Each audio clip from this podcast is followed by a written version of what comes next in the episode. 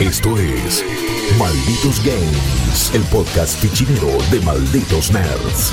Welcome, stranger.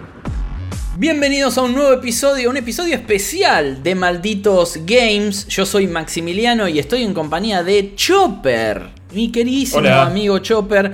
Y esto es rarísimo. Vo- Vos estuviste en un podcast ah, reciente de, de Malditos Games, pero nosotros hace como años que no hacemos un contenido juntos. Hace mucho que no, que no grabamos juntos, es verdad. Y- Estuvimos y, en esta ocasión es especialísima. Es especialísima. Estuvimos en discusiones tipo si es mejor Red Dead Redemption que Celeste. Estuvimos en cosas muy picantes. Pero esos juegos del año, esos épicos podcasts que, que los chicos lo siguen haciendo. Pero nosotros, bueno, por diferentes cosas. Vos ya sos padre por partida doble. Felicitaciones. Yo Gracias. ya sabes que yo soy desde antes Sí. que vos, soy precursor en todo esto. Así que uno tiene como otro tiempo. Hay veces que la gente. Yo eh, destaco el cariño de la gente, ¿no? Porque tuitea una boludez tipo, vamos a hacer esto. Y están todos bien, Maxi, por fin. Y yo diría, dale, laburar, roto. O sea, porque es difícil de explicarle a la gente que, atrás de todo lo que está pasando uno tiene que estar también. Que a mí me encanta esto. Empezamos por esta parte. Empezamos por la parte de dar la cara, de hablar de juegos. Una de las cosas que más nos gustan, creo. Aparte de jugarlos y, y es difícil. Pero decidimos hoy hacer un episodio especial de Malditos Games, como dijimos, porque queremos contarles ahora, desde. Lo pueden estar escuchando esto, viendo desde el mismísimo momento en donde se levanta el embargo. De un juego muy esperado, creo, por todos nosotros. Por mí, sin duda. Vos, Chopper, también. No sé si es uno de los juegos más También. esperados del año, en general. Yo creo que sí, yo creo que es por lejos uno de los más esperados del año. Estamos hablando de Dying Light 2, Stay Human, un juego que es la continuación de un, de un título que ya tiene 5 años, casi 6, que tiene dos expansiones, eh, una, digamos, importante y es de la historia, que se llama The Following, que lo que cambiaba sobre todo era más el recorrido transversal y vertical, sobre todo a uno transversal que es con vehículo. La verdad que todo bien ese juego desde entrada, hizo todo muy bien. Después sacaron un, DLC nuevo pago que en realidad estaba basado en un mod, que era una cosa muy loca, pero que también funcionaba. No, no era una cosa de locos, pero funcionaba. Eh, probamos incluso en E3 el Bad Blood, que después, que lo pueden El- ver el- todavía, pero el otro Ese era el del, el arcade, era, había un eh, después salió un DLC que tenía como un arcade que era... de- Es, es el mismo ese de Hellrider, es, ese es el, Sí. el- la expansión esta que te digo, que es medio como un diablo, que vas bajando de piso y vas eh, leveleando y qué sé yo, ese es el que tiene el arcade. Pero este que yo digo, el Bad Blood, es uno que es medio un Battle Royale, son, eh, podías jugar creo que de a 16 y el objetivo era juntar una cantidad de sangre y escaparte en un helicóptero, y solo uno se podía escapar en el helicóptero. Era una cosa muy loca, nunca despegó, la verdad que era una buena idea, ojalá que la Sí. integren quizás a, a Dying Light 2 ahora y no que lo hagan como algo separado. Porque Dying Light, el original, sigue teniendo una cantidad de, de usuarios diarios interesante, tipo 20.000 personas. Estamos hablando de un juego de 6 años. No, pero aparte, digamos, eh, la noticia esta que, digamos, que dice que Techland le va a dar soporte a esta, a esta secuela durante 5 años, a muchos tomó por sorpresa, pero los que más o menos conocemos el juego y lo seguimos, sabemos que fue así, o sea, los tipos no prometieron nada, pero es uno de los juegos que mejor sienta el ejemplo de cómo se le da soporte y contenido y se mantiene una comunidad también, más, lo más importante. Sí, y no, solo eso, en este mismo momento estamos hablando del 2 que acaba de salir, en realidad va a salir el 4 de febrero, depende de cuando estén escuchando esto. Y el juego tiene en este momento un evento en dos partes, de los cuales salió la primera, el 1. O sea, un evento. O sea, soporte. O sea, porque se hicieron muy famosos con estos eventos de la comunidad. Que son eventos donde decían, bueno, la comunidad tiene que matar a tantos bichos globalmente, ¿no? Digamos, o sea, es como una forma de cooperativo sin cooperativo. eh, y, y para cumplir ciertos objetivos. Pero bueno, vamos a, a empezar hablando de, de, de Dying Light 2, como decimos, un juego súper esperado. El, el estudio este, nadie se hace cargo de Dead Island, el, el- el juego que sí está hecho con el motor de, de Techland, de Techland, que son los creadores de los desarrolladores de este Dying Light 2 y del 1. Es como que vos entras en la página de ellos y no, hay mención del Dead Island. Yo no lo hice, nadie fue. Dead Island es un juego pedorro, pero que era muy divertido jugarlo en cooperativo. Era un juego que era original, porque en primera persona no hay tantos juegos beat'em up, o sea, donde, porque el Dying Light, el Dead Island y el Dying Light también, el fuerte es el combate cuerpo a cuerpo y convengamos que la acción en primera persona no es el mejor lugar para ese tipo de acción. De hecho, no, ni siquiera encuentro muchos juegos en la historia que tengan, que sean FPS, digamos, pero que no tengas armas. Porque una cosa es la motosierra del Doom, que la usas de vez en cuando. Otra cosa es cierto objeto cuando la barreta del Half-Life, súper importante. Claro. Pero no podés ganar el juego con la barreta. No, yo por ahí, o sea, eh, eh, lo que tienen también estos juegos es que tienen una carga rolera bastante importante, ¿no? Eh, la del desarrollo del personaje. Pero por ahí la, la, única traza que encuentro así de juego en primera persona, casualmente con parkour, podríamos decir que es Mirror's Edge, salvando las distancias del claro. Pero es el único antecedente que se me ocurre como algo conocido así. Y es muy buena referencia, pero viste que la acción era más justamente el parkour, no tanto el combate. O sea, el combate era según tengo yo el recuerdo, era muy secundario. En este juego te la pasás pegándote, no solo con, infectados, para hablar correctamente, sino que con muchos humanos de todas las formas posibles. Ahora vamos a ver un poco eso también cuando hablemos del juego. Pero sí, The Island es un juego como que pasó, vendió muchísimas copias, nos prometieron la el 2 con ese tráiler del chabón haciendo jogging, escuchando auriculares, mientras iba descomponiendo y transformándose y toda la gente alrededor en caos. Y la gente de Techland se tomó su tiempo para sacar esta segunda parte. Hubo también muchos líos, no solo la pandemia que seguimos viviendo en el mundo de COVID, sino también problemas en el estudio. O sea, un par de personas que se fueron, siempre hay algún, alguna historia rara atrás de los estudios grandes hoy por hoy. Sí, de hecho, uno de los, de los principales, este, las principales caras fue uno de los guionistas que lo sacaron eh, Chris Avelon, que digamos eh, tiene larga data, es un histórico. Sí, sí, sí, es un histórico. Eh, de juegos de rol, sobre todo. En... Juegos de RPG, justamente, creo que estuvo en Obsidian. sí, sí, sí, es, de, todo, de toda la parte de, Fallout, New Vegas, todo eso. Sí, bueno, estuvo acusado de, acoso sexual, tuvo que renunciar. el juego tuvo bastantes reboots. De esto también te quiero preguntar cuando nos metamos de lleno. Porque bueno, me da curiosidad es uno de estos juegos que uno hubiera sospechado en el infierno del desarrollo, pero que finalmente ya está acá. Vos lo terminaste, lo, bueno, ahora nos vas a decir si lo disfrutaste o no, pero digamos, es un, es un hecho concreto, digamos. Es concreto. se convirtió en Vaporware. Sí, sí, y hay muchas cosas para hablar del juego. Ah, vamos a aclarar de que no voy a entrar en terreno de spoiler, y si vamos a hablar de algo medio raro, hacer en el final y lo vamos a avisar. Que tampoco lo considero un spoiler, pero sí es una cosa que tengo acá atravesada con el juego y que no sé hasta qué punto decirlo o no es un spoiler o, no. Pero vamos a empezar por el principio. Dying Light 2 trata de repetir la fórmula del primero, que lo hizo tan exitoso, y obviamente mejorarla en el camino, ¿no? Eh, tenemos un nuevo personaje que se llama Aiden, eh, llega a un nuevo pueblo que se llama Villador, o Villador, si, si lo, hablamos, lo decimos en inglés, y si no sería Villador, como dicen en el juego en castellano cuando lo pones, y es... A diferencia de la historia del primero, donde nosotros éramos como una especie de agente encubierto, de una empresa que trabajaba para el virus, o sea, básicamente porque quería agarrar el virus y era toda una conspiración, entonces vos tenías que al principio cumplías un rol de hacerte el amigo para sacar información y de a poco te terminás, como en todos los juegos del estilo, aportando más para el lado de la resistencia y traicionando a tus propios eh, empleadores. Aparte te dejan ahí en el medio de la nada, la verdad que bastante complicada la situación. Y acá pasa más o menos lo mismo, somos un peregrino, los peregrinos son conocidos por gente que recorre gran, grandes recorridos, eh, extensiones de, de, de, tierra, digamos, en busca de nuevas civilizaciones o haciendo mandados, básicamente. Pero por suerte no es lo que vamos a hacer, no vamos a estar haciendo las, las quests de los RPGs de hacer mandados todo el tiempo.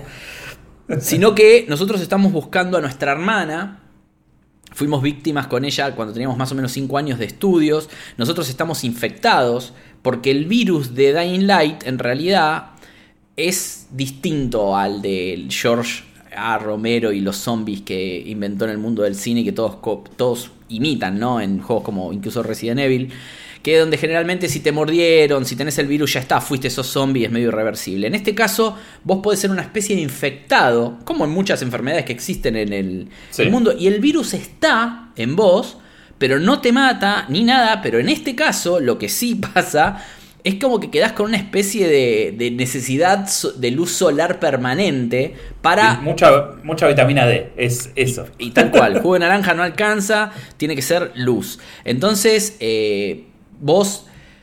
Básicamente, en este nuevo juego, en el primero esto no sucedía, era parte del argumento, estabas infectado, no te tenías que convertir, pero era solo eh, a favor del argumento. O sea, si en algún momento el juego necesitaba que vos te descompongas como que estabas por transformarte, bueno, era una movie, era parte del juego. Acá vos te podés transformar. El tema es que cuando te transformás no es cool, no es que te transformás en un infectado, te morís y es un game over.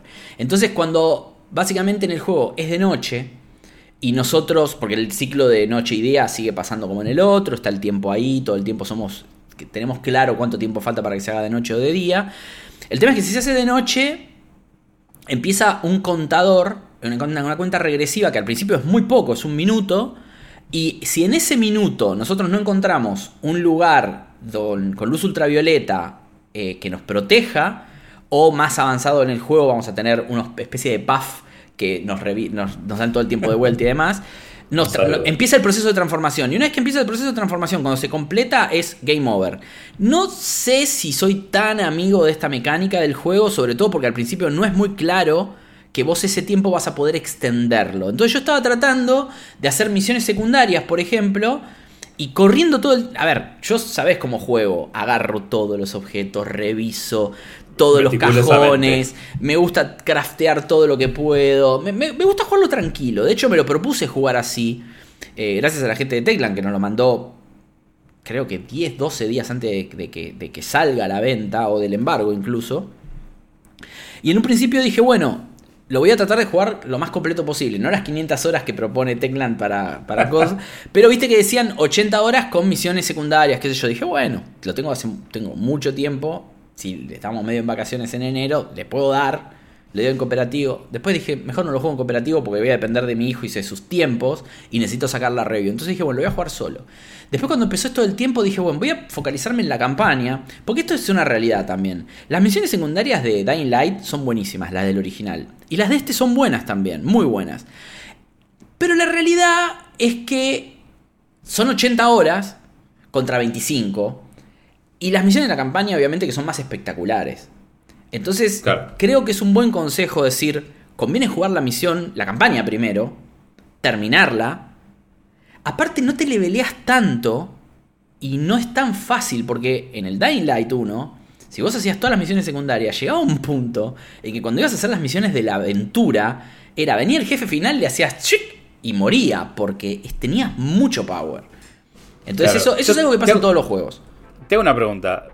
Dijiste que en el primero eran muy buenas y acá dijiste que estaban buenas las secundarias.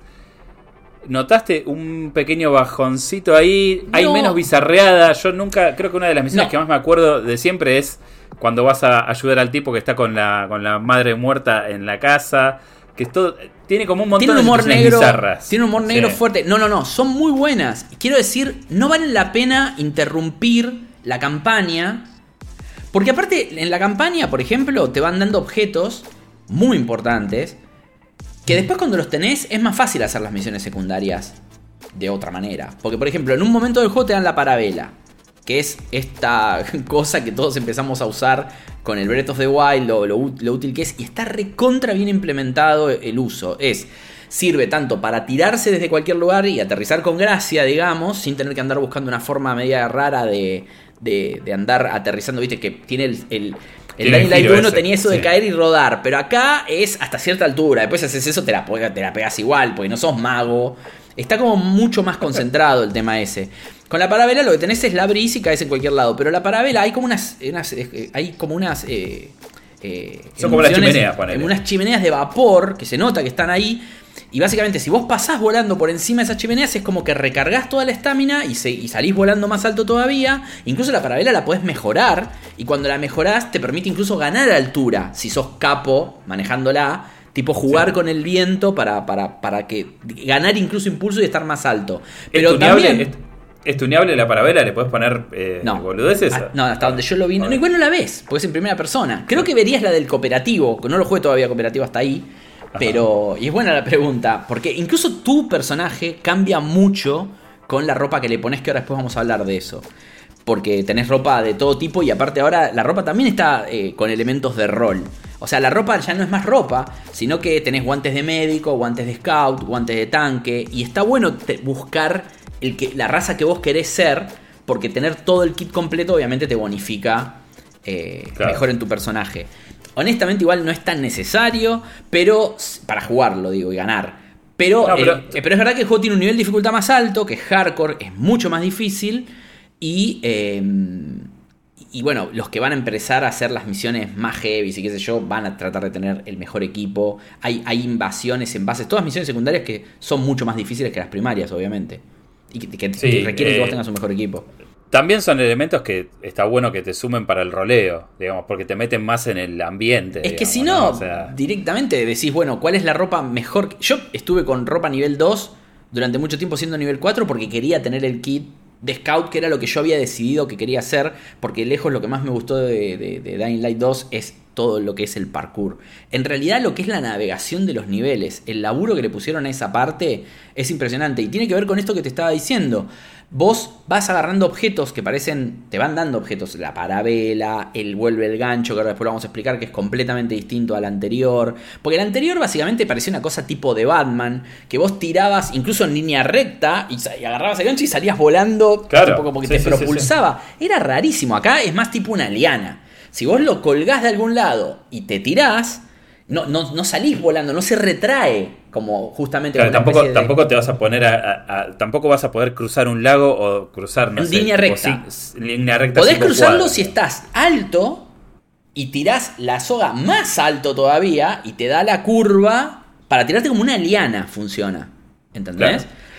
pero está muy bien aplicado ya que estamos hablando. Es la liana esa es sirve para tirarte a un lado la soltás en el aire y podés engancharte de nuevo de otro te sentís medio tarzán a en edificio que tienen, parece 500 pisos que te juro, te agarra un vértigo cuando mirás para abajo, impresionante. Esa es, una de las, esa es una de las sensaciones más lindas que, me, da jugando Dying Light, por lo menos el primero es que hay momentos que sentís el vértigo de estar en el caminando por la viga en un rascacielo.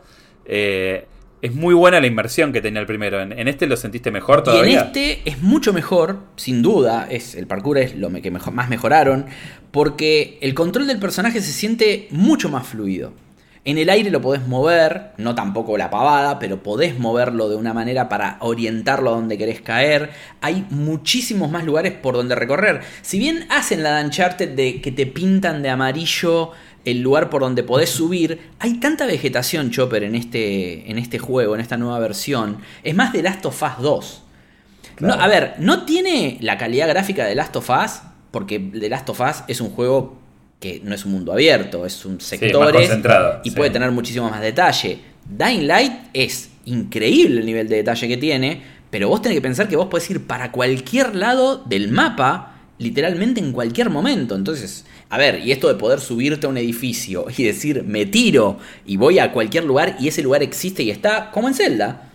Claro, eh, Aparte, se, por lo que vi del juego, que digamos es lo que vimos todos los civiles, no, no los que tuvieron el, acceso privilegiado, ¿no? Ah. Para jugarlo. Vos estás jugando sí. pero, pero, pero, lo que digo es, se, nota como que también hay mucha más variedad. Y eso también me, me, me, me, la sube bastante, porque el primero, si bien tenías como, había una parte, después cuando, después de la mitad del juego se abrió otra sección y tenía otra onda, los tonos de colores, las estructuras era más o menos, viste, todo parecido. Acá, digamos, hay vegetación, tenés... Tiene mucho más eh, laburo todo, Incluso eh, los exteriores de los edificios, incluso lo que no es obvio, es escalable. O sea, a mí me empezó a sorprender cuando en un momento vi que había, por ejemplo, una de esas como tubos, viste, de cañería por afuera. Y dije, ¿qué onda? ¿Se podrá subir por acá? Y tuk, tuk, tuk, tuk, tuk. No está pintado amarillo nada, ¿entendés? Pero se puede. Y, es muy versátil en cuanto a que vos te querés subir. Bueno, en un momento había una especie de lámparas en un lugar, redondas. Y dije, ¿qué pasa si salta? Y salta y el chabón se agarra. Entonces, no es tan obvio, pero se puede. Eh, eh, hay muchas más que una sola forma de trepar a un edificio. De hecho, tiene dos o tres momentos donde tenés que trepar a lugares muy, muy, muy, muy altos, que a veces trepas por adentro, viste, por ascensores, huecos de ascensores y demás, y a veces por afuera, y te juro que es creíble que estás escalando. Vos decís, no puede ser. O sea, entiendo que, uh, que he construido que está de esta manera que siempre voy a encontrar la forma de subir. Pero está muy bien. Y otra cosa que no puedo creer es que no repiten tantos esquemas. No es que decís, me subí a un edificio, ya me subí a todos. Porque es siempre lo mismo. Y cuando se escapes, muchas veces me pasaba de que prefería escaparme que pelear. Porque es tan divertido correr y escaparse. Y porque los lugares por donde podés ir. Incluso tiene una cosa tipo GTA. Que con los infectados, cuando te detectan, empieza con persecución nivel 1 de 4. Y a veces me ponía a ver a ver hasta qué nivel lo podía llevar sin que me agarren. Porque te empiezan a seguir, hay infectados hay de todo tipo. Están los comunes, que hay una variedad terrible de, modelos, ¿no? Jóvenes, más tirando ancianos, qué sé yo, bla, bla. Aparte que entendemos que el sistema de combate, si bien para mí no evolucionó tanto del primero, está bien, pero excepto por un par de cosas que ahora voy a contar, no es que está todo, no es como el parkour, que realmente lo cambió tanto. No sé si necesitaba cambiarlo, pero no, no hay una evolución tan grande. Lo que pasa es que el otro ya podías hacer de todo. ¿Le querías cortar una gamba a un zombie? Podías. O sea, en vez de apuntar a la cabeza, apuntabas a la pierna y se cae al piso, listo, ya está, no te corre más. Eh, y hay sí, y aparte cómo, aparte cómo blandías la, cuchilla o el machete. Es, ¿En qué movimiento lo hacías vos? Eh, ¿Hacia dónde estabas moviéndote en el momento de apretar el botón?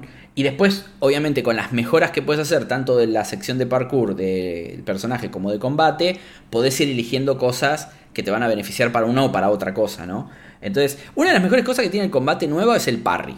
Porque bloquear ya se podía, pero ahora podés hacer parry, que es otra cosa, que es en el momento justo bloquear, entonces estuneás, atontás al, al... no a los zombies, ¿eh? a los zombies eso no les hace nada, pero con los humanos que también te atacan con armas, quedan estuneados y tenés muchas opciones. O sea, cuando quedan tontos, o sea, obviamente les puedes pegar mucho más fácil en la cabeza, sacarles el casco generalmente o cualquier protección que tengan de armadura. Pero aparte, quedan tontos y hay uno de los primeros movimientos que puedes agarrar, y el más importante realmente, es que puedes hacer caballito arriba de, de la persona y le apuntás a uno de los que está atrás y le pones las dos patas en la cara y los tirás a la miércoles y a su vez los tuneás también, entonces podés usarlo a él para volver a pegarle al otro, a un tercero. Es como hay una coreografía copada que estoy seguro que los fanáticos van a terminar haciendo un delirio de combate, de algo de que nosotros va a ser, ah, ok, los matamos. Es como un tweet que vos tiraste el otro día, o le podés pegar de Zelda Breath of the Wild. Bueno, eh, me causó mucha gracia porque yo pienso lo mismo, o sea, tipo, che, qué genial, pero para hacer eso estuviste 8000 años. Yo no tengo quizás ese tiempo, pero lo disfruto igual. Para referencia, chicos, es, los que nos estén escuchando, en realidad, chicas, chicas, lo quien sea, es eh, que en Breath of the Wild hay muchas formas de hacer las cosas, pero algunas son muy complicadas y es la misma solución que si le pegás. Entonces, tal cual, tal cual. E, e, era un poco la idea, ¿viste? Porque en ese, ahí te irás el bloque con el imán, la bomba, que las cinco flechas. Y le pegás, y qué sé yo, y tardás 50 minutos para hacer algo que puedes hacer en un minuto, un segundo. Entonces es, como parece complicado. Eh, el combate está, mm, como te digo, entonces es, es, un poquito más dinámico, hay más facciones, están más delineadas en este, en este caso. Tenemos a los supervivientes que son survivors, que son es gente que está tratando de vivir de la mejor manera posible después de muchas cosas que pasaron, que te cuentan. Estás en el año 2036, es bastante después que en el otro, creo que son 15 años más tarde que, que, en, que en Dying Light 1. Sí. Y vos eh, obviamente, eh, no existe más, te lo dicen. El lugar, lugar del 1, el pueblo del 1, dicen que no existe más. Igual después de lo que pasó en el final del juego, también es bastante lógico que no exista más. Pero, pero en realidad dicen como que no existen más lugares sobre la tierra prácticamente. Hay muy pocos asentamientos y tan grandes como el que estamos nosotros, con tanta gente, menos todavía. Después están los Peacekeepers, que le dicen PK o PK para, para, para for short que son como una especie de fuerza que trata de controlar a los survivors y mantener como el orden. Y también hay una especie de, de, raza que no le hace caso a nadie, que son como unos psicópatas que, están más que nada para saquear, son como los Mad Max del juego, ¿no? Que están siempre o atormentando a algún pibe, tratando de matarlo, incluso a un peacekeeper o a un survivor. Y son esos eventos que en el hombre araña tiene... Bueno, pero reíte, es Dying Light, lo estaba pensando ayer, es como que tiene la maniobrabilidad que tiene el juego del Hombre Araña, lo cual está muy bien, a veces hablar muy bien del Dying Light. O sea, no es un juego de superhéroes y te da eh, esa sensación de que podés llegar a cualquier lugar. ¿Entendés? O sea, de forma efectiva, muy copado. Y entonces tenemos esos tres tipos de, de- de enemigos y en la campaña, te soy sincero, vas a pelear en un 80% casi siempre contra humanos. Los, eh, esto puede ser un error tomado o algo que a la gente le parezca que no, porque mucha gente cuando piensa en Dying Light piensa en un juego más tipo Resident Evil, o sea, un juego de terror, un juego que los zombies son importantes. Los zombies, los infectados en realidad acá, son importantes para casi todo lo que es secundario. O sea, vos todas las misiones de capturar las bases, excepto la de los renegados, son eh, bases, o sea, la- las estaciones de, de- de- de poder, o sea, las Power Station, que vos tenés que... Está muy bueno porque hay unos minigames que vos tenés que llevar un cable de un, del 1 al 1, ponele, pero a veces tenés que meterte por abajo del agua y el cable lo llevas vos. Y a veces tenés que abrir una puerta y, y generar una conexión y después sacarla y volver al otro. Es medio como un juego de puzzles ahí. Y está muy bueno, porque cuando la, la liberás, aparte, esa estación de poder, podés dársela, el control, podés dárselo o a los Peacekeepers o a los Survivors. Claro, esto, esto entra un poco en la dinámica eh, que habían prometido, o po- por lo menos que, que se había comentado durante todo este proceso de anuncio y demás, donde decían que bueno, que lo que uno hace en el juego altera de manera dinámica no solamente lo que es un poco el arco narrativo, sino sobre todo lo que son los entornos, ¿no? Que por ahí vos apoyando a una facción o la otra, estás como reformateando eh, el escenario. Eso, eso cómo, cómo funciona A ver, en este caso. En cuanto a lo que prometieron, y ahí podemos entrar en un terreno medio complicado, ahora vemos cómo lo manejamos, pero las decisiones están y son claras, son muchas decisiones que tomás. Lo jugué una sola vez, así que no sé claramente cuáles son las otras decisiones, que, qué pasaría con las otras decisiones, pero sí hay traiciones claras donde en un momento tenés que decir, elegí a tal o a cual, y básicamente el juego progresa a partir de ahí. Entonces esa, esa situación de traición y doble traición y triple traición existe. Y, y- está de tu lado. Es más, generalmente esas secuencias están eh, marcadas porque te dan un tiempo para responder, Claro. que generalmente es medio minuto o menos, y te dicen decidí.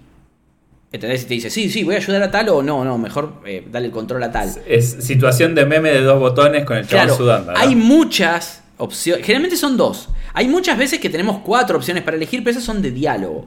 Que justamente está pintada de amarillo, está pintada de amarillo la que termina la conversación, por si, viste, hay gente que quiere ir a los bifes y no le interesa tanto el lore. Entonces vos podés hablar todo lo que quieras con un personaje, sabés que si querés avanzar en el árbol de conversación o terminarla, tenés que ir por la opción amarilla. Pero en estos casos, las dos son amarillas, está el reloj ahí titilando y medio como que hay como una situación de estrés. Yo creo que vale recontra la pena jugarlo de vuelta para ver otras opciones y sobre todo el final, porque el final del juego, no spoilers, me queda clarísimo de que hay dos opciones que tomar, yo tomé una y la otra para mí es radicalmente distinto. El tema es que este juego salva solo, tiene un solo save, vos no podés salvar y no te permite retomar desde el momento que es el- al principio del epílogo, digamos, del juego. Te dice, en el momento del juego te dice, como en el 1, como en la expansión, te dice, a partir de acá no vas a poder volver atrás. ¿Estás seguro que querés avanzar? Cuando vos decís que sí, empieza el epílogo y no puedes hacer ni misiones secundarias, ni nada más. O sea, podés comprar cosas, todo eso sí. Y de hecho el mundo queda muy abierto, te digo. Pero no podés eh, volver atrás en eso. Una vez que terminás el juego, vuelve atrás ciertos eventos del juego para que sea, digamos, el mundo siga estando igual que antes. Claro, para que, para que puedas hacer lo que te quedó. Y puedes hacer todo. Lo secundario. Eso sí. está bien hecho. Pero, está bien. Yo hablaba con Santi ayer, mi hijo, y me dice: Y bueno, pero todos los juegos son así. Sí, San, pero onda, que me obliguen a jugar 30 horas de vuelta para ver el otro final, lo voy a ver en YouTube. O. No, aparte no costaba nada meterle un slot manual, ¿no? Que es algo que No, eso puedes hacerlo para chitear, capaz. Pero sería lógico que te diga de nuevo, que te dé la opción de ir a la misión final. No veo el por qué no puede aparecer de nuevo la persona que te triggerea el evento final. O sea, disparar Sí. de nuevo el final del juego. Por si lo querés jugar de nuevo, incluso. Pero bueno, no se puede. Un detalle. Yo creo que eh, lo voy a volver a jugar. Porque el juego es muy divertido. Y esta vez sí lo voy a jugar en cooperativo con mi hijo. Y seguramente, obviamente, tratemos de hacer todo. No 500 horas, por el amor de Dios. Pero yo ya habiendo visto qué pasó, si soy el que tomo las decisiones, no sé cómo se toman en cooperativo, eh, voy a decir, bueno, vemos cuáles son las otras cosas. Sobre todo me interesa el otro final, que me parece que el otro final que yo no elegí es el más obvio. que habría que elegir. Pero yo no elegí porque ya más o menos me lo veía venir, que ese era un final, por previos que vimos. Ajá. Y ese también es mi punto y es el que está flojo, pero explicándolo así va a quedar claro. Me rompe mucho las pelotas que lo que hayan mostrado en E3 sea casi el final del juego. Uh, Porque me la pasé esperando todo el juego esa parte sí, y no llegaba. claro. Y es porque es parte del final. Entonces, eso fue... No podés hacerlo, está mal. Hay que ver, eh, digamos, en hasta qué punto esto se puede llegar a relacionar con los problemas que tuvo el juego durante su desarrollo. Digamos, no es un juego que salió No, es que es, derechito. es lo más espectacular de mostrar en una secuencia entera, como mostraron de 40 minutos. Igual no es el final del juego, ¿eh? pero Sí. es una parte importante del epílogo. Es Claro. el principio del epílogo. Entonces vos decís, "Eh, esto yo ya me lo veía venir, esto yo ya lo esperaba. Después yo fui a YouTube, cosa que les digo, no lo hagan si lo van Sí. a jugar, y están los mismos personajes, o sea, está todo tal cual. Por eso dudo de qué cambios hubo en todos estos años. Claro, esas son las, las cosas que uno nunca se va a enterar del desarrollo de los juegos. ¿Qué, No. qué quedó? ¿Qué se fue? ¿Cómo cambió? O sea, No sé si ¿A vos viste te- el desarrollo de Horizon, Sí. que salió el otro día un video que te muestra Sí. los principios de los tres polígonos que era Aloy. Y vos te das cuenta que un juego de esta magnitud, que cuesta millones y millones de dólares, cientos de millones de dólares, o sea, tienen un, un- un tiempo de preparación. Cuando, Bueno, cuando tienen eso también- armado, cuando tienen eso armado al nivel que lo tenían en E3 de hace dos años cuando lo mostraron, es porque estructuralmente el juego estaba terminado. Bueno, yo eh, hace poquito compartí eh, dos eh, videos que salieron. Uno con el pitch inicial del primer Uncharted, que tenía las features tecnológicas, y después parte de la demo del 1313 de Star Wars. Sí, Eh, bueno, eso es increíble porque sí. de hecho ese juego tiene mil millones de años y se ve muy grosso en cuanto a mecánicas. No, y aparte tiene muchas cosas que todavía utilizan los juegos de acción. De hoy. Esto de, bueno, de, de arrastrarse y de la- las laderas así, de bajar arrastrándote. Lo hubiesen Eh, inventado. Sí, sí, sí, sí. O sea, es, eh, eh, es cierto que esto tiene muchísimo tiempo de planificación y es muy difícil saberlo. Pero más allá de todo lo que sí sabemos, que, que se reportó en noticias y demás, ¿a vos te dio la sensación, digamos, o sea, ¿lo sentiste como un juego que tuvo un desarrollo ordenado? ¿Sentiste alguna cosa rara o lo sentiste todo en su lugar? Mira, si yo fuese un jugador normal que no fui a E3, que no veo nada en YouTube, me compro el juego y lo juego, yo pienso que es un juego que no tuvo ningún problema. Pienso que es un juego que, que, que está muy bien, que es la evolución del 1 en más de una cosa. Sobre todo, por ejemplo, el PlayStation 5, que es la versión que usamos para revisar, tiene tres opciones de, de, de- de- de gráficas, digamos, ¿no? Sí. Que ya entramos en el modo PC con esto de, Vamos. PlayStation. Pero tenés la de calidad, que es la que prevalece los 4K. Tenés la de performance, que es la que prefiere que tenga 60 cuadros por segundo todo el tiempo, y es como yo lo jugué. Probé las otras, pero la verdad que cuando empieza a tironear un poco a mí me pone medio del orto. Y la verdad es que no está mal como se ve. Eh, Sí. A ver, lo otro da más PC.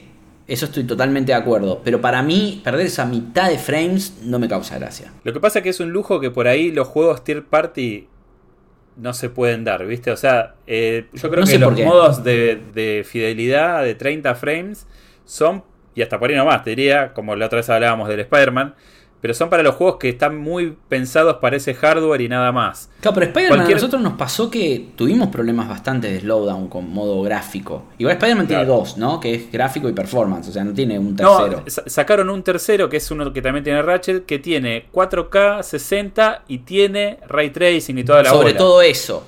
Sí. Pero no trata de.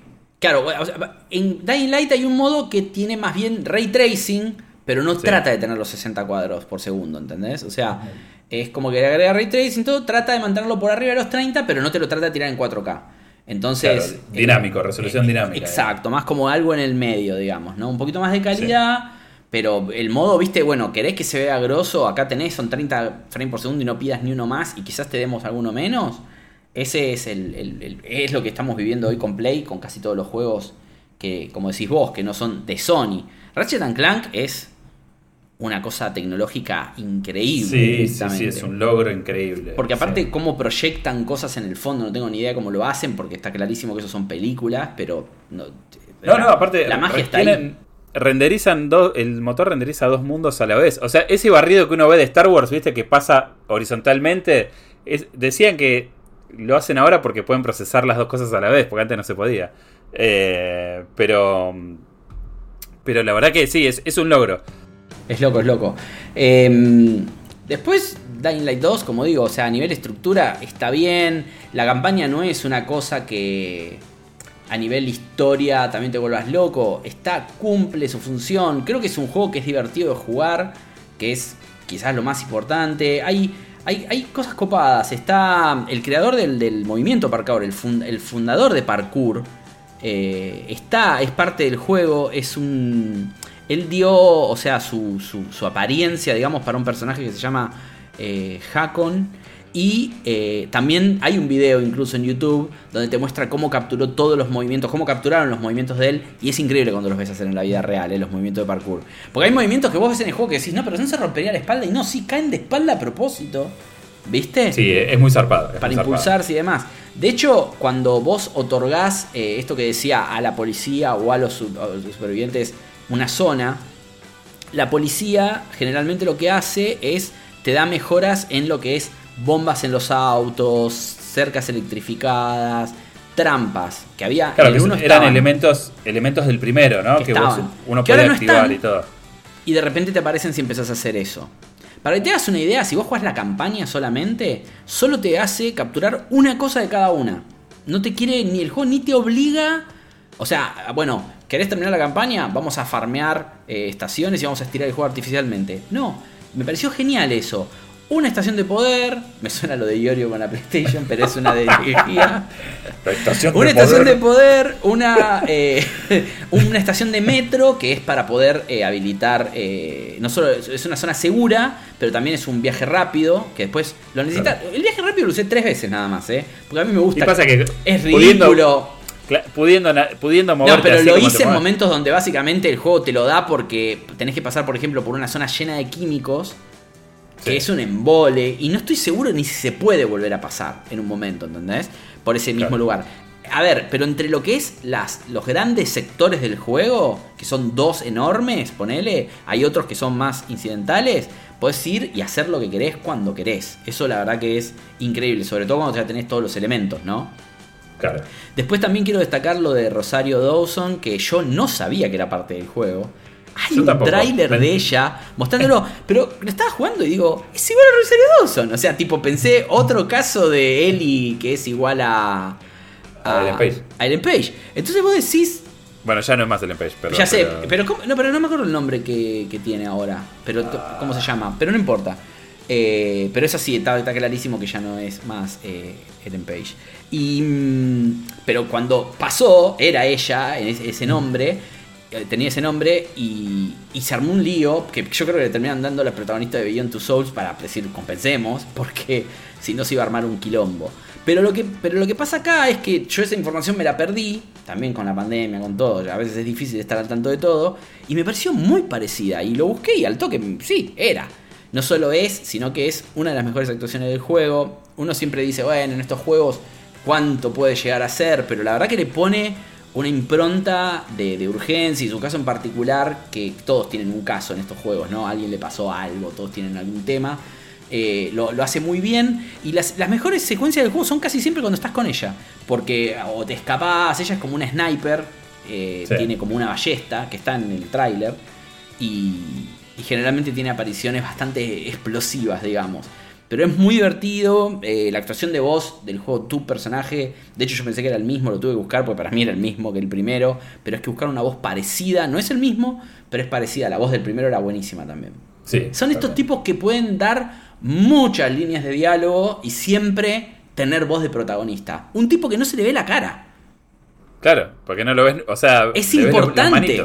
Porque estás hablando con Rosario Dawson, que es actriz, que sabe portar la voz de una manera, qué sé yo, la, la, vos no te ves la cara. Si tu personaje tuviese una voz que no es la ideal, no se impondría ni siquiera respeto como tu personaje protagonista, ¿no? Eh, después lo, del médico, todo eso, qué sé yo, viste, es como que no decía, no, no, no tiene la... Él no me generó el interés que me generó el primero. Perdón, tengo una tos alérgica, me está volviendo loco. Y cuando el sol pega a esta hora se nota que está pegando ahí. Eh, pero, pero sí, es, es, muy interesante también el trabajo de los actores. Y está. Es un juego que está bien escrito, ¿eh? O sea, más allá de, de si, si. hasta qué punto estuvo involucrado Avelon, antes de irse y qué sé yo. Es un juego que las líneas de diálogo son correctas, o sea, están buenas. Vos decís, no están hablando pavadas. O sea, y, y como decís vos, las misiones secundarias son locas. Por ejemplo, una, hay un pintor que está buscando el rojo perfecto y dice que nadie lo entiende, que el arte es una cosa y que no hay un rojo como el que él quiere, excepto el de la sangre de un goon que él lo está alimentando con no sé qué cosa para que sea. Entonces vos tenés que ir a matar a ese goon en particular y darle la sangre a él para que él termine su obra maestra. Obviamente es un delirio, pero por lo menos no es la clásica de este está enfermo, anda a buscarme tres hierbas azules y tráemelas. No, seguro. Lo que pasa es que como como digo, creo que parte de una base muy sólida, que es el primero, que sin hacer una maravilla en lo que es el, la trama, te mete muy en, en, el universo, tiene buenos diálogos, o sea, tenía las misiones súper copadas. O sea, no podés romperlo, ¿me entendés? Y creo que, como esto que vos decís, han mejorado varios aspectos. Tal, o sea, en, en todo sentido hay mejoras. Tal vez el combate no, pero porque si te pones a pensar en el parkour del primero, tal vez es un más esquemático, ¿no es cierto? O sea, es como que, bueno, me trepo, salto, giro.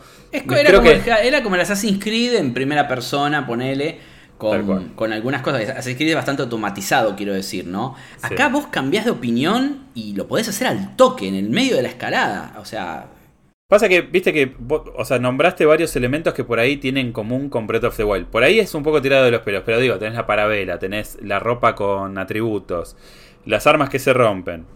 Las armas que se rompen igual a un, detalle, ¿no? Tardan mucho en romperse. O sea, en Breath of the Wild pi, pi, se rompió. Eh, esta arma te dura horas. Un arma de juego. Claro, y en el primero también se rompían por ahí un poco más rápido, pero, se podían reparar. Acá no. Eh, a lo que iba con esto es que me parece que también en el parkour pasa algo parecido, en el tema de esto de poder escalar. O sea, cuando sale Breath of the Wild y dice, bueno, ¿sabes qué? De ahora en más los juegos de mundo abierto tenés que escalar donde vos se te cante el culo si te da la estamina. Sí. Que este, este hace lo mismo, ¿eh? Este también tiene estamina para crear, que antes no la tenía.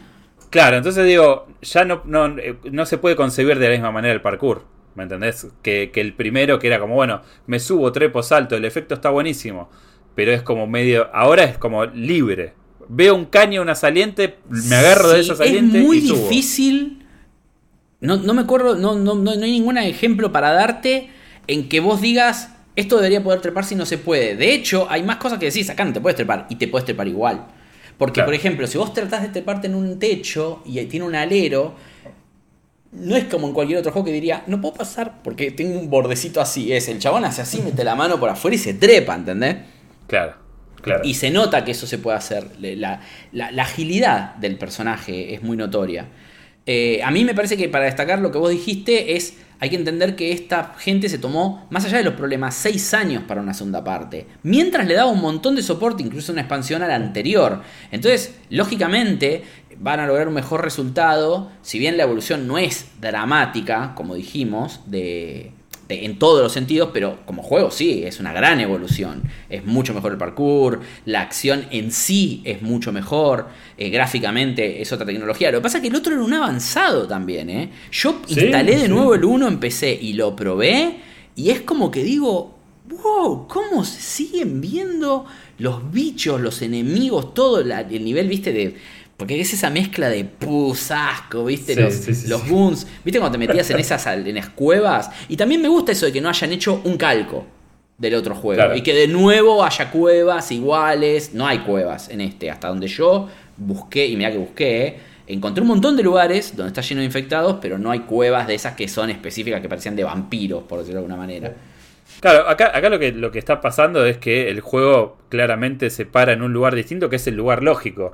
O sea, al principio vos estabas en el outbreak, en la hora cero de, la infección, y estaba todo por definirse, y acá ya estás como, bueno, el mundo es esto. Es... Hay biomarcadores que los tienen todos, vos no lo tenés al principio, después te lo dan, que es lo que te permite saber cuánto falta para que vos te transformes, y es un método de control también, el que no lo tiene es un peligro porque no sabe cuándo se va a transformar.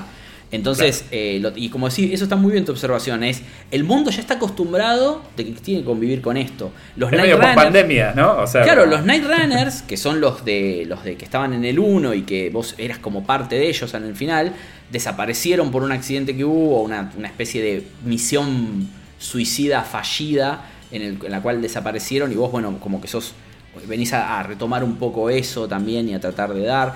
después terminás tratando con todo el mundo, ¿no? Como en todos los juegos. Terminás haciendo cosas con los Peacekeepers, terminás haciendo cosas con los Survivors. Hay, hay otras fuerzas y otras entidades. Hay cuatro o cinco locaciones que son arquitecturalmente impresionantes. Hay una, como una especie de capilla gótica, una catedral en realidad, pero infernal de lo grande que puedes ir por afuera, por adentro, todas las cosas que puedes hacer. Eh, hay un edificio en particular que es una estación de televisión que está en los trailers, que, en un momento la tenés que escalar. Eh, no, la verdad que, o sea, excepto, es lo que te digo, para mí es un juego que satisface por completo la, expectativa que uno tenía de, de, una segunda parte de Dying Light.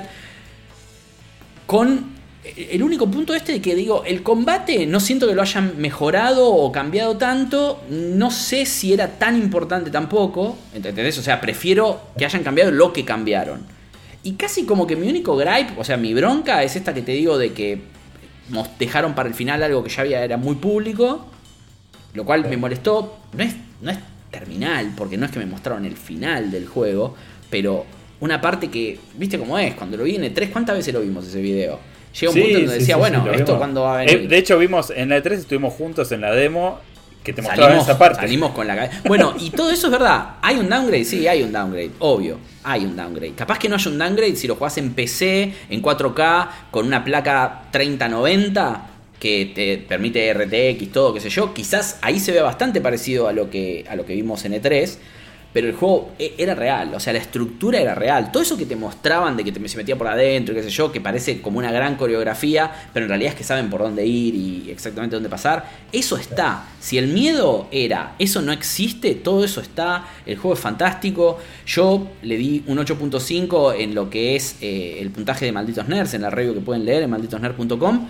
porque me parece que está perfecto, es un juego que es excelente, no es un nuevo clásico. Para nosotros ya últimamente un 9 es algo, un juego que cambia todo, para nosotros. Y un 10, ni hablar, es un juego que, no puede ser más de lo mismo.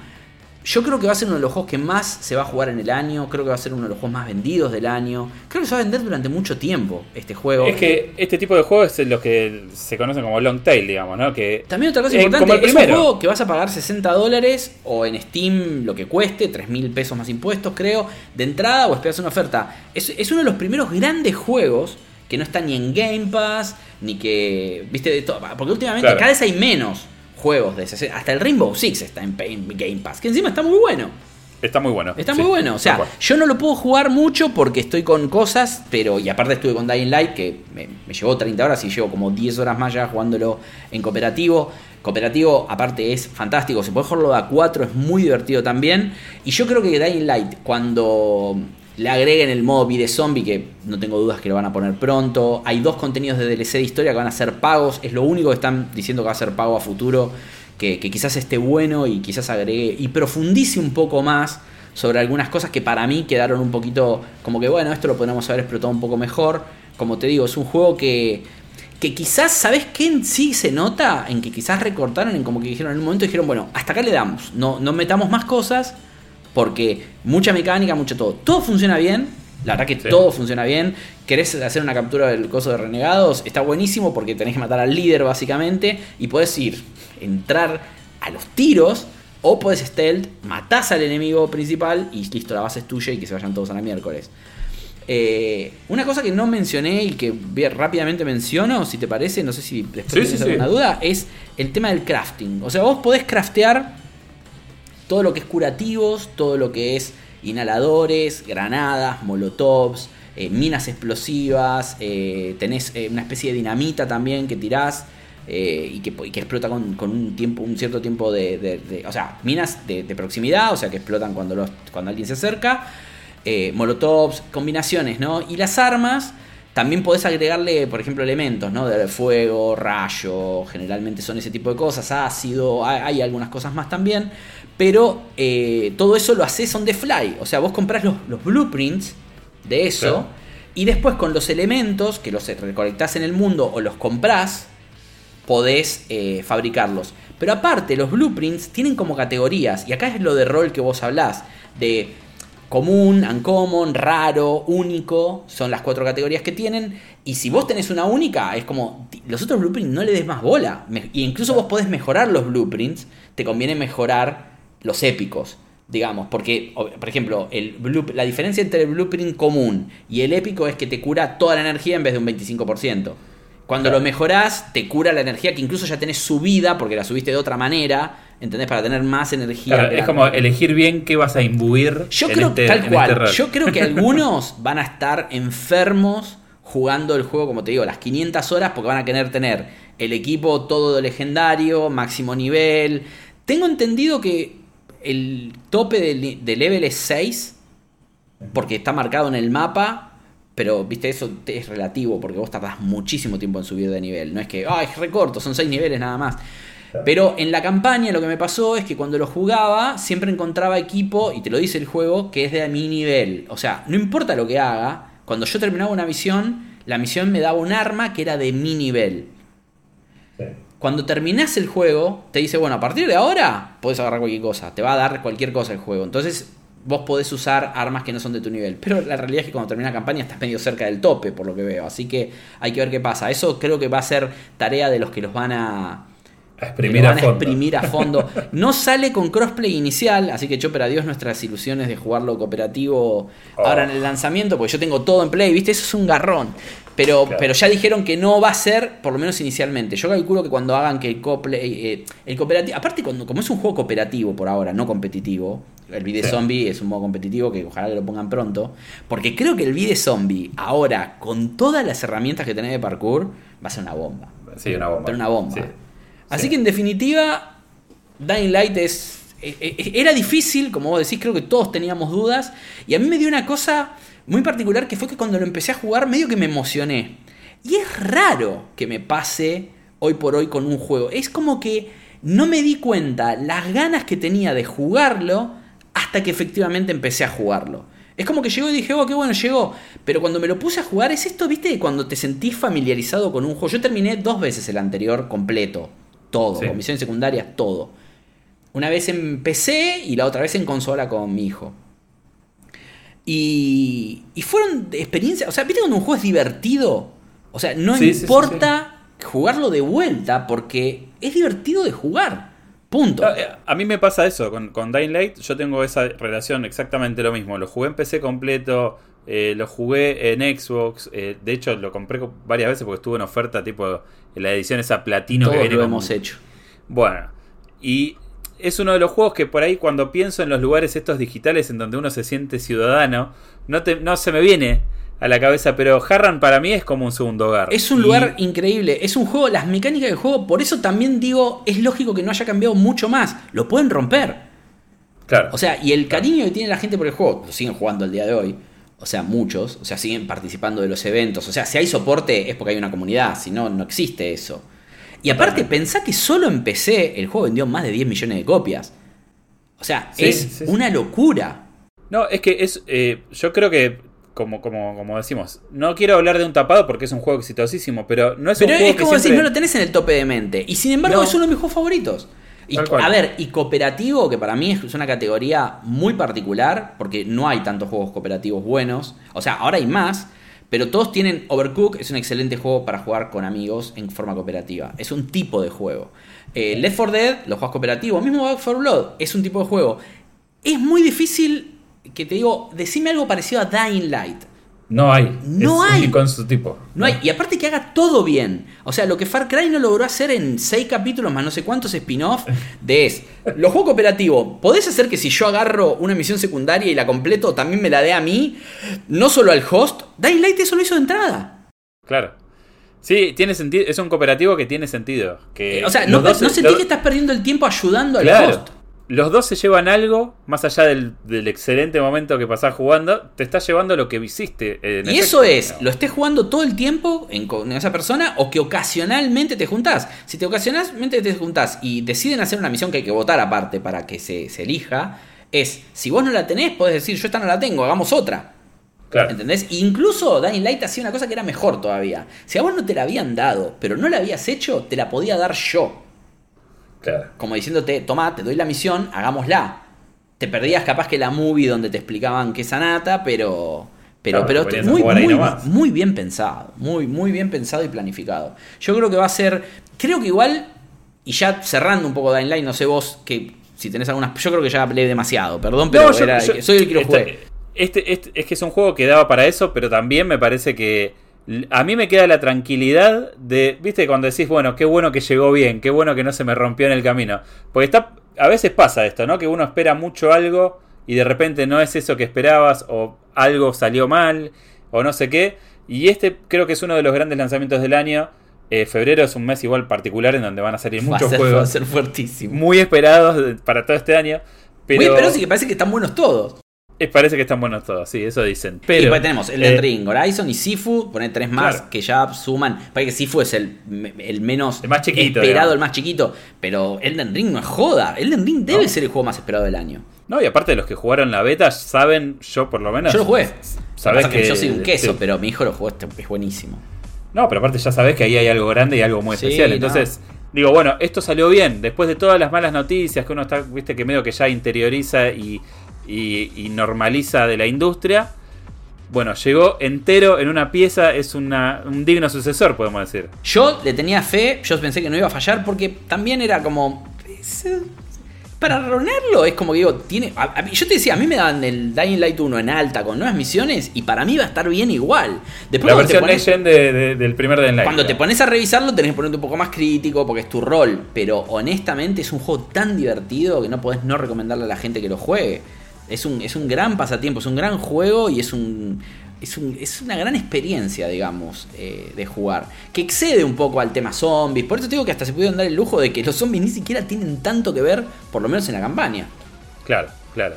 Eh, la verdad que me dejas con muchísimas ganas de jugarlo, Max. Gracias, Chop. Es el mejor cumplido que me puedes haber dado. Gracias por, por abancarme en esta grabación de podcast que, bueno, lo estamos haciendo. Chop, ya saben, está trabajando nuevamente malditos full. Estamos preparando un montón de cosas. Cosas como este podcast es lo, las primero, ¿no? Lo obvio, pero vamos a hacer un montón de cosas. Tienen el review del juego en malditosnerd.com, en TikTok con una versión especial, en Instagram. Estamos con, bueno, el podcast este que para mí era re importante. Casi más importante que la review, te digo, porque a veces es, es mejor debatirlo, me gusta más charlarlo. Y no hicimos esto en vivo con público para respetar el embargo y tenerlo en el momento del lanzamiento. Pero Exacto. cuando, cuando las cosas se den de esa manera, vamos a hacerlo. Estas cosas las vamos a hacer con, con público. Y con quién te dice con una rondita de preguntas también que. Sí, totalmente. siempre- si la gente tiene las mejores quiere. preguntas. O sea, Sí, todas las cosas que no se te ocurren a vos las tiene la gente. Sobre todo Tal el público cual. de malditos, que es bastante analítico. Gracias por, por todo, Chopper. Y bueno, en Spotify también pueden escucharlo. Si lo están escuchando ya en Spotify, ok. Pero es eh, Malditos Games. Vuelve el primero de marzo también full a Spotify y a todos los lugares de siempre. Yo me, gustaría recordarles que ahora tienen la posibilidad de poder agregar un rating en Spotify, así que tómense esos dos minutitos que también sirve un montón para darle de comer al algoritmo y que. Igual no sé si vamos a seguir en Spotify porque yo soy también con los antivacunas no me llevo bien. Dicen Eh, que se, quieren, es verdad, es se verdad. quieren ir un montón de Spotify. Hoy recién dijeron que hay un par grosso que se quieren ir. Vamos a ver qué, qué toman. Es verdad. Todo por culpa de Joe Rogan, ¿te das cuenta? Dios mío. Y yo pensé que era chévere. Pero bueno, nos vemos, Chop. Nos y vemos gracias a todos. Bye bye. Adiós. Chao, chao. Esto fue Malditos Games, el podcast fichinero de Malditos Nerds.